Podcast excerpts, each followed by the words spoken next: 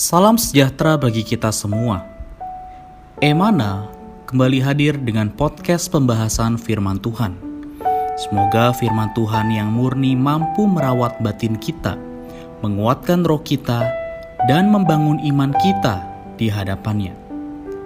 Silakan menikmati podcast Emana hari ini. Puji Tuhan, salam damai sejahtera saudara-saudari, para pendengar podcast Emana. Syukur pada Tuhan di minggu yang baru ini kita masih boleh bersama-sama menikmati kasih karunia Tuhan. Baik, kali ini sudah kembali bergabung bersama-sama dengan kita, Saudara Kenny. Puji Tuhan, Saudara Kenny. Puji Tuhan, salam damai sejahtera kepada saudara Ade dan juga saudara-saudari para pendengar podcast. Amin. Senang bisa kembali berbagi firman Tuhan sehingga tuh firman Tuhan sungguh menjadi kekuatan bagi kita khususnya di masa pandemi ini. Haleluya. Amin. Puji Tuhan, Saudari. Kali ini topik yang akan kita bahas adalah pakaian pesta. Saya ingin sedikit menyampaikan satu perkataan. Saudara-saudari, kalau kita melihat di dalam kitab Injil, di sana kita mengetahui bahwa Tuhan sering kali ketika berbicara mengenai kerajaan, ia menggunakan perumpamaan. Nah, kali ini dalam hal ini mengenai pakaian pesta juga merupakan satu perumpamaan. Nah, maknanya seperti apa?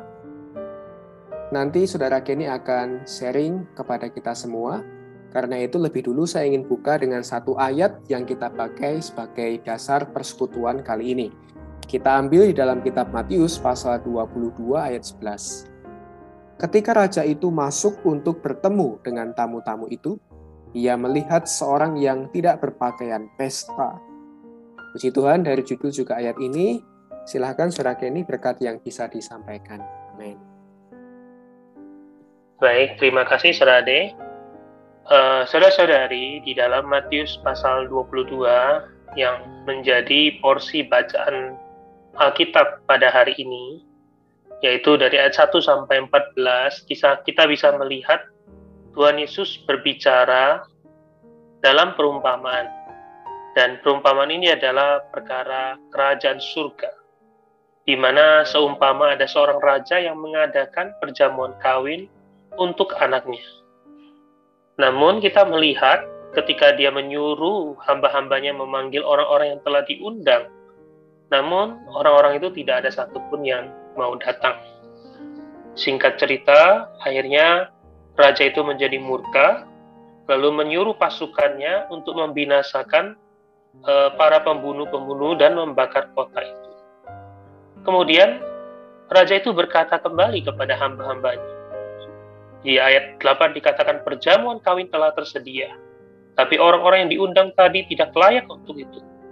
Sebab itu pergilah ke persimpangan-persimpangan jalan dan undanglah setiap orang yang kamu jumpai di sana ke perjamuan kawin itu. Maka pergilah hamba-hamba itu dan mereka mengumpulkan semua orang yang dijumpainya di jalan-jalan, orang-orang jahat dan orang-orang baik, sehingga penuhlah ruangan kawin, perjamuan kawin itu dengan tamu.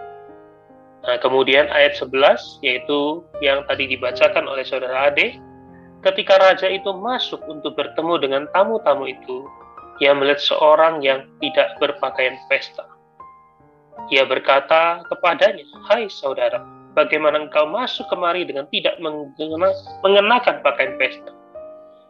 Tetapi orang itu diam saja, lalu kata raja itu kepada hamba-hambanya, Ikatlah kaki dan tangannya, dan campakkan orang itu ke dalam kegelapan yang paling gelap.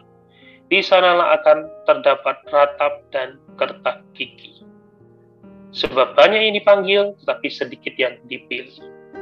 Nah, melalui kisah ini kita baca bahwa uh, di dalam kuarter kedua, artinya orang-orang yang dipanggil, ya, di sana mereka sudah datang, tetapi ada orang yang tidak berpakaian pesta.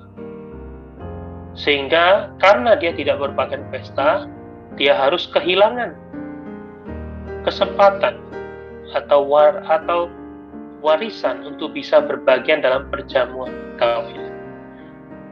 Saudara-saudari, pakaian pesta di sini bukan karunia keselamatan kita, melainkan adalah pahala, yaitu perkara kerajaan yang melayakkan kita untuk menghadiri pesta nikah anak Allah.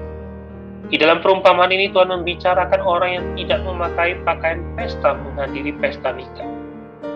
Pakaian pesta di sini bukanlah pakaian pembenaran, melainkan pakaian khusus.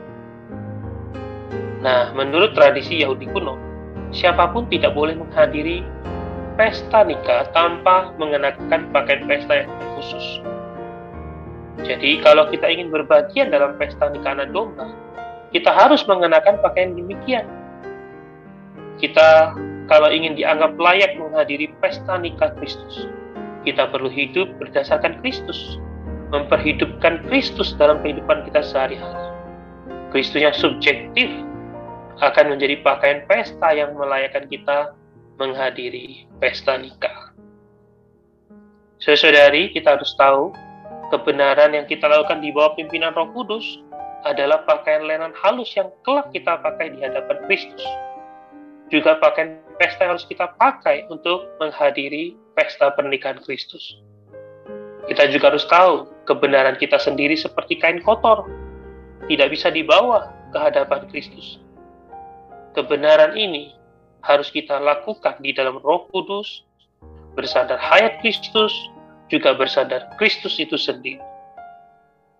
Inilah yang dikatakan bahwa kita telah mencuci, membuatnya putih di dalam darah anak domba, sehingga kita sehingga bisa menjadi satu pakaian yang berkilau-kilau dan putih bersih untuk dikenakan pada diri kita supaya kita layak menjadi mempelai perempuan Kristus dipersembahkan ke hadapan Kristus.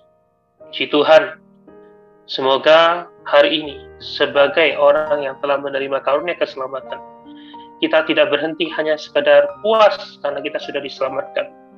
Kita harus melihat ada pahala. Dan pahala ini sangat berkaitan kepada pakaian pesta. Amen. Pakaian ini mengacu kepada kebenaran yang kita lakukan. Kebenaran bukan menurut kekuatan sendiri, tapi kebenaran di bawah pimpinan Roh Kudus, di mana Kristus menganyamkan dirinya. Kristus menjadi kebenaran yang subjektif bagi kita. Puji Tuhan. Amin. Puji Tuhan, saudari, melalui sharing saudara Kenny, kita semua boleh diterangi bahwa pakaian pesta yang dimaksudkan di sini bukan untuk karunia keselamatan kita, melainkan untuk pahala kita yang melayakan kita menghadiri pesta nikah anak Allah atau anak domba. Dan pakaian pesta ini adalah kebenaran yang kita lakukan, yang kita perhidupkan bukan oleh diri kita, tapi oleh pimpinan Roh Kudus bersandar kepada Kristus.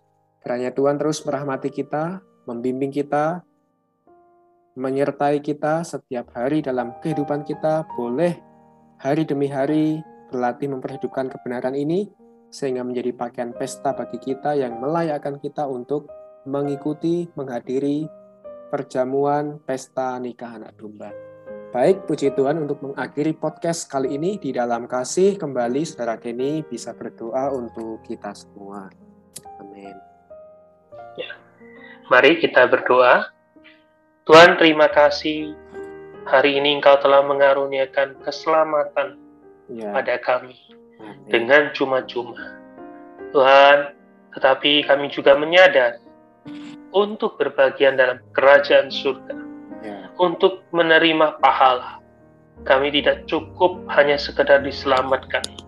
Amin. Kami tidak cukup hanya menerima jubah yang melayakkan kami menjadi anak-anak Allah.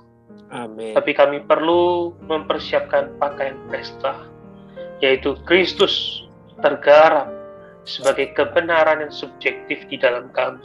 Amin. Tuhan, kami perlu kasih karuniamu yang membimbing kami hari demi hari Tuhan. Ialah dirimu semakin bertambah, kami semakin berkurang. Amin. Dirimu tidak hanya tinggal di dalam roh kami, kau juga menyebar di dalam seluruh diri kami. Amin.